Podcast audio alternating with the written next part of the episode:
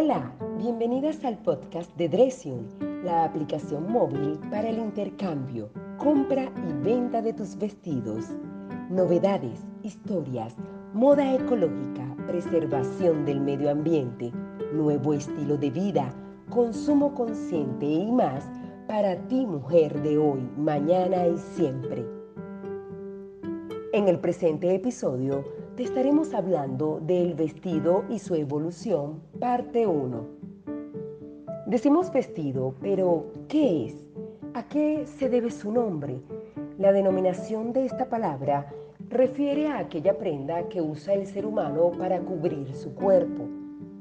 Pero también este término se refiere a esa única pieza holgada o ceñida que es usada por las mujeres pero ojo, atención, esta prenda tan apreciada actualmente por la mujer de ayer, de hoy y por qué no de siempre, ha tenido una interesante evolución que no solo ha estado sujetada a la feminidad, sino también a la masculinidad. ¿Escucharon eso? A la masculinidad. A ello se refirió quien fuera el historiador del arte y especialista en la historia de la moda, James Lever. Él decía que la división de esta indumentaria, el vestido, basada en el sexo, no se confirmaba, ya que los griegos y los romanos llevaban túnicas o lo que es lo mismo, faldas. Y en realidad así fue, porque si lo recuerdas, lo hemos visto en películas, en series, ¿verdad que sí?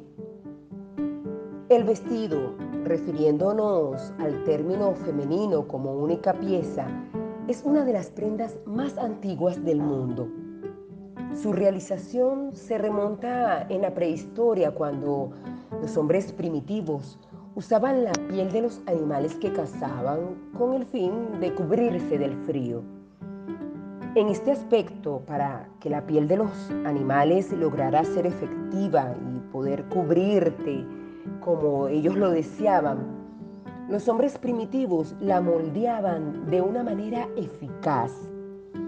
Esto, de esto también lo habla James Lever en su libro Breve Historia del Traje y la Moda. Eh, James habla que la corteza de ciertos árboles, sobre todo del roble y del sauce, Contiene ácido tánico, el cual se obtiene por un proceso de maceración de la corteza en agua. La piel del animal la sumergían en esta solución durante un buen rato y de esta manera se hacían definitivamente flexibles e impermeables esas pieles. A estas pieles ya preparadas se les podía cortar y dar forma. Era la única manera a través de este proceso llegando así a uno de los grandes, hacer, hacer uno de los grandes avances tecnológicos en la historia de la humanidad, este tipo de proceso para la flexibilización e impermeabilización de las pieles de los animales. Qué interesante, ¿verdad? Y alineándonos a esto, pasemos a lo que es el vestir similar en el contexto de lo que es el vestido, de lo que hemos venido hablando. El vestir similar no solo al hombre primitivo le concierne la indumentaria de una sola pieza hace más de 4.000 años.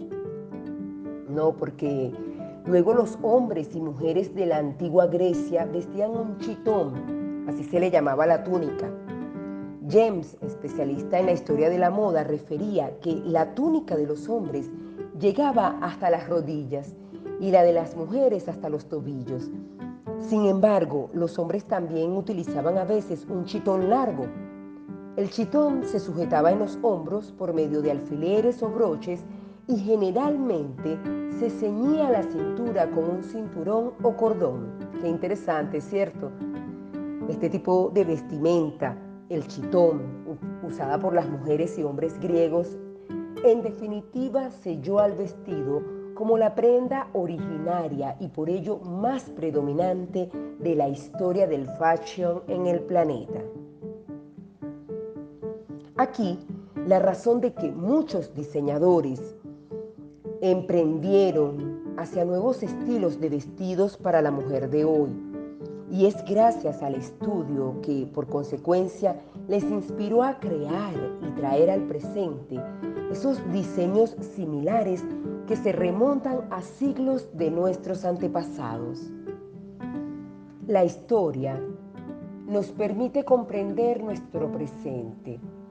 Es una, es una frase que es muy interesante y de autor desconocido, que nos lleva a valorar y a dar respuesta de los por qué y para qué de las prendas que seleccionamos conscientemente a la hora de vestirnos.